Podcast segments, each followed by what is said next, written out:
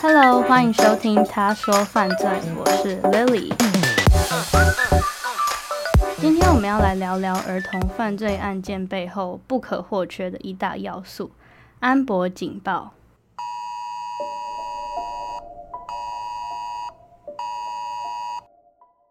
We have breaking news on an Amber Alert. It's coming out of Grand Traverse County. That's where a 15-year-old girl is missing.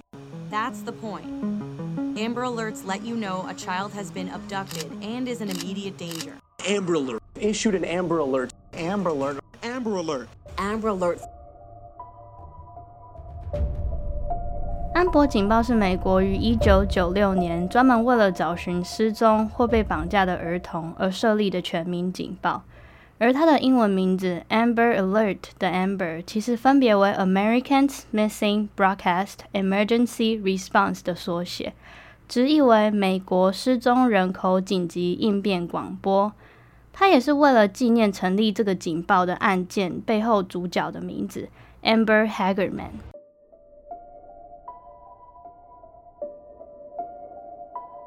其他也属于美国联邦通讯委员会发出的紧急警报有总统警报 （President Alert），也就是台湾这一次万安演习发布的警报。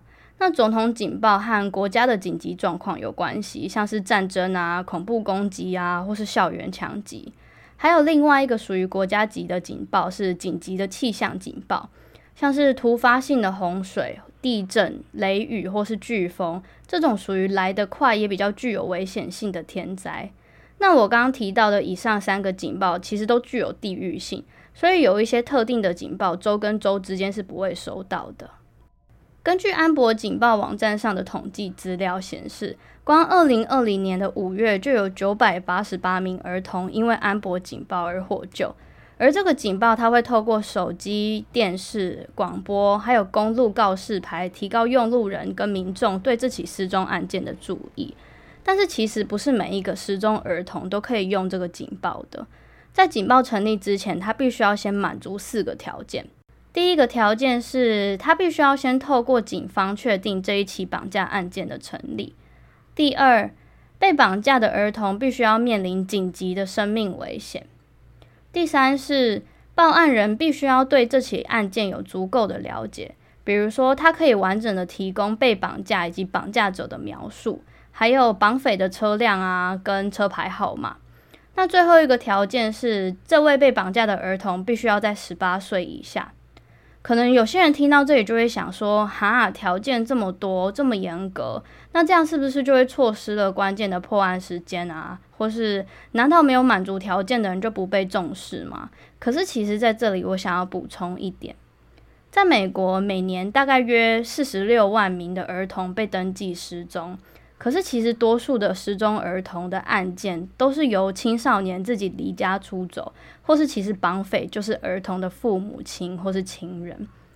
就因为美国泛滥的社会问题，导致儿童或是青少年其实常常成为父母亲之间的代罪羔羊。所以，为了让安博警报成为紧急事态的最高标准，也为了让安博警报不被滥用，才会设立这么高的条件。就因为美国这些大量的社会问题。像是毒品或是药物的滥用，或是家庭暴力，其实很容易导致家庭照顾上的疏忽。所以，其实整个美国政府是非常重视儿童的安全跟权利的。我觉得他们不只是用法律保障了儿童，他们甚至是启动了整个社会安全网在保护他们。当一旦有儿童疑似被虐或是没有被妥善照顾的状况发生，国家其实是有权利可以行使儿童的临时监护权，他们可以安置儿童在亲属或是寄宿家庭，一直到整个事件的厘清。不过我最后还是想要总结一下，虽然联邦政府的条件这么严格，但是其实安博警报是根据事件所发生的州政府的法律来执行的，就像是 West Virginia 就在二零一三年成立了一条法律，叫做 Skyler Law。它取消了在发布警报之前必须由警方确认绑架案件的成立这个条件。我来简短的跟大家说一下 Skyler 的案子好了。十六岁的 Skyler Neese，他在二零一二年从家里离开之后就被两位朋友杀害。那执法的警察其实从案发的一刚开始就往错的方向来办案了。他们认为 Skyler 只是离家出走，所以不符合安博警报这一条必须要由警方认定绑架案件成立的这个条件，导致此案拖了大概半年才破案。那我来补充一下，为什么警察会很直觉的去判定 Skyler 是离家出走的？根据 National Runaway Safe Line 跟 Trouble Teen Help 这两个网站。在美国，每年约有一百六十万到两百八十万的青少年离家出走，那十五岁到十七岁就占了全部的百分之六十八。我知道这个数字听起来很惊人，就以我个人在德州住过的经验来说，当然能造成青少年离家出走的原因有很多个，可是我认为多数是因为复杂的家庭环境，像是美国的离婚率跟再婚率就很高。那这些因素就常常造成家庭冲突。还有一点是，美国的青少年跟台湾的相比，的确是比较独立。那可以在自己独立的状况下，当他们在家庭得不到温暖的时候，可能就会选择离开。可是我们不要以偏概全啦，虽然这个数字很大很多，可是其实并不是每个家庭或者全美都是这样。另外，我在这里想要跟大家说一个迷思。可能很多人都觉得儿童失踪案件，或是任何人的失踪案件，必须要等二十四个小时才能报案。其实这是错的。万一身边真的有儿童或是有人失踪，当然不要。但是万一的话，请立刻就近报案，就是失踪当地的警察局报案。就是千万不要想还要再等一下啊，或者再找一下，可能会自己回来什么的。因为说真的，每一个案件。的前七十二个小时是非常关键的，所以只要越早报案，就越有机会把失踪的人找回来。至于安博警报是怎么来的呢？我们要把时间回溯到一九九六年的一月十三号，我们来到德州的 Arlington。Arlington 是德州北边的一个城市，其实它就在达拉斯达拉斯达达拉斯的西边。那这个城市有名的是六旗乐园。那有在看棒球的话，应该知道 Texas Ranger 跟美式足球队 Dallas Cowboy 达拉斯牛仔。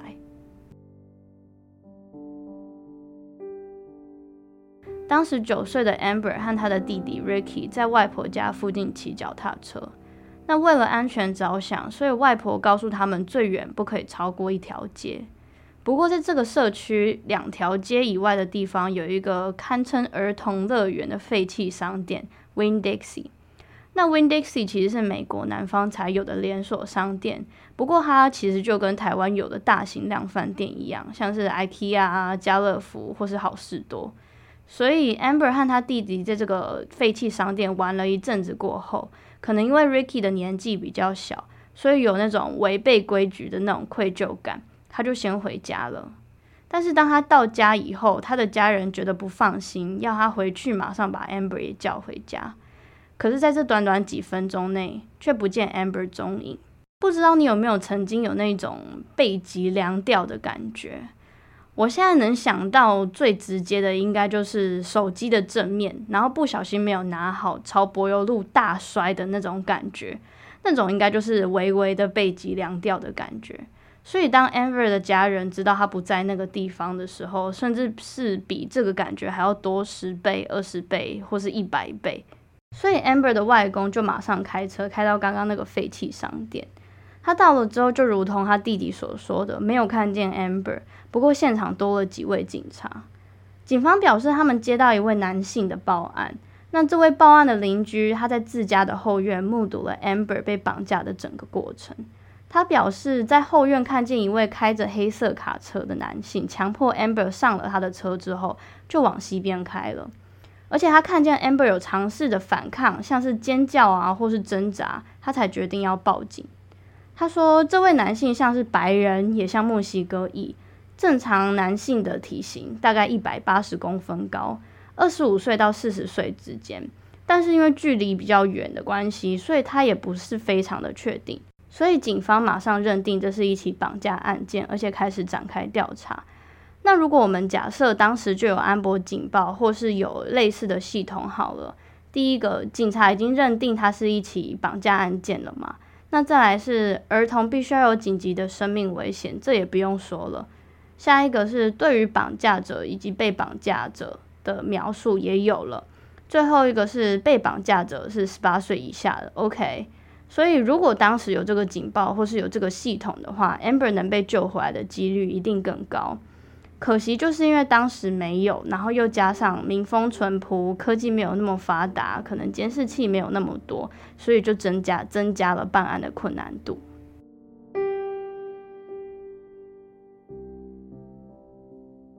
过了四天后，很不幸的，Amber 的尸体在几公里以外的小溪被发现。验尸报告显示，他已经死亡了两天，而且死亡前曾经被殴打。凶手甚至是残忍地割断了 Amber 的颈部，然后把她丢弃至溪里。不过很遗憾的，因为连夜的大雨加上溪水的冲刷，Amber 的身上并没有足够的证据可以提供给警方，让他们找到凶手。这个案子因为证据的不足，至今无法破案，成为二十四年的悬案。但是在这个案件发生过后的隔一年，当地的电台和地区政府合作，成立了安博警报，至今获救了无数个孩子的生命。根据警政署的台湾失踪人口统计。今年一百零九年的一月到六月，总共有三千两百零八位十八岁以下的孩子被登记失踪，而且其中百分之八十六为青少年。地区分别为新北市、桃园市跟台中市为多数。而且我在找资料的时候才发现，原来台湾在二零一六年也启用了安博警报。可是我是不太确定是不是还有在继续用，因为这一两年间也没有看过类似的新闻。但是我找到另外一个叫做失踪儿童少年资料管理中心的网站，上面有很多失踪儿童的资料，而且里面其实写的也都蛮清楚的，有说是哪一个地方失踪，还有他们的特征。我会把链接放在 show note 里面，如果你们有兴趣的话，可以点开来看。对我来说，我觉得讲犯罪或是讲失踪案件，并不是说要吓大家。我觉得让越多人知道，就可以让越多人避免这种危险。而且，其实每一件案子的背后都有值得我们学习的地方。在这一集的最后，我想要分享承办 Amber 案件的远警说的话。他说：“虽然我们无法看着 Amber 平安的长大。”但他留下的是对这个社会无数个贡献，还有他挽救了无数个儿童的生命。他说：“我深深的相信这起案子有一天绝对会破案，正义得以伸张，Amber 也永远不会被忘记。”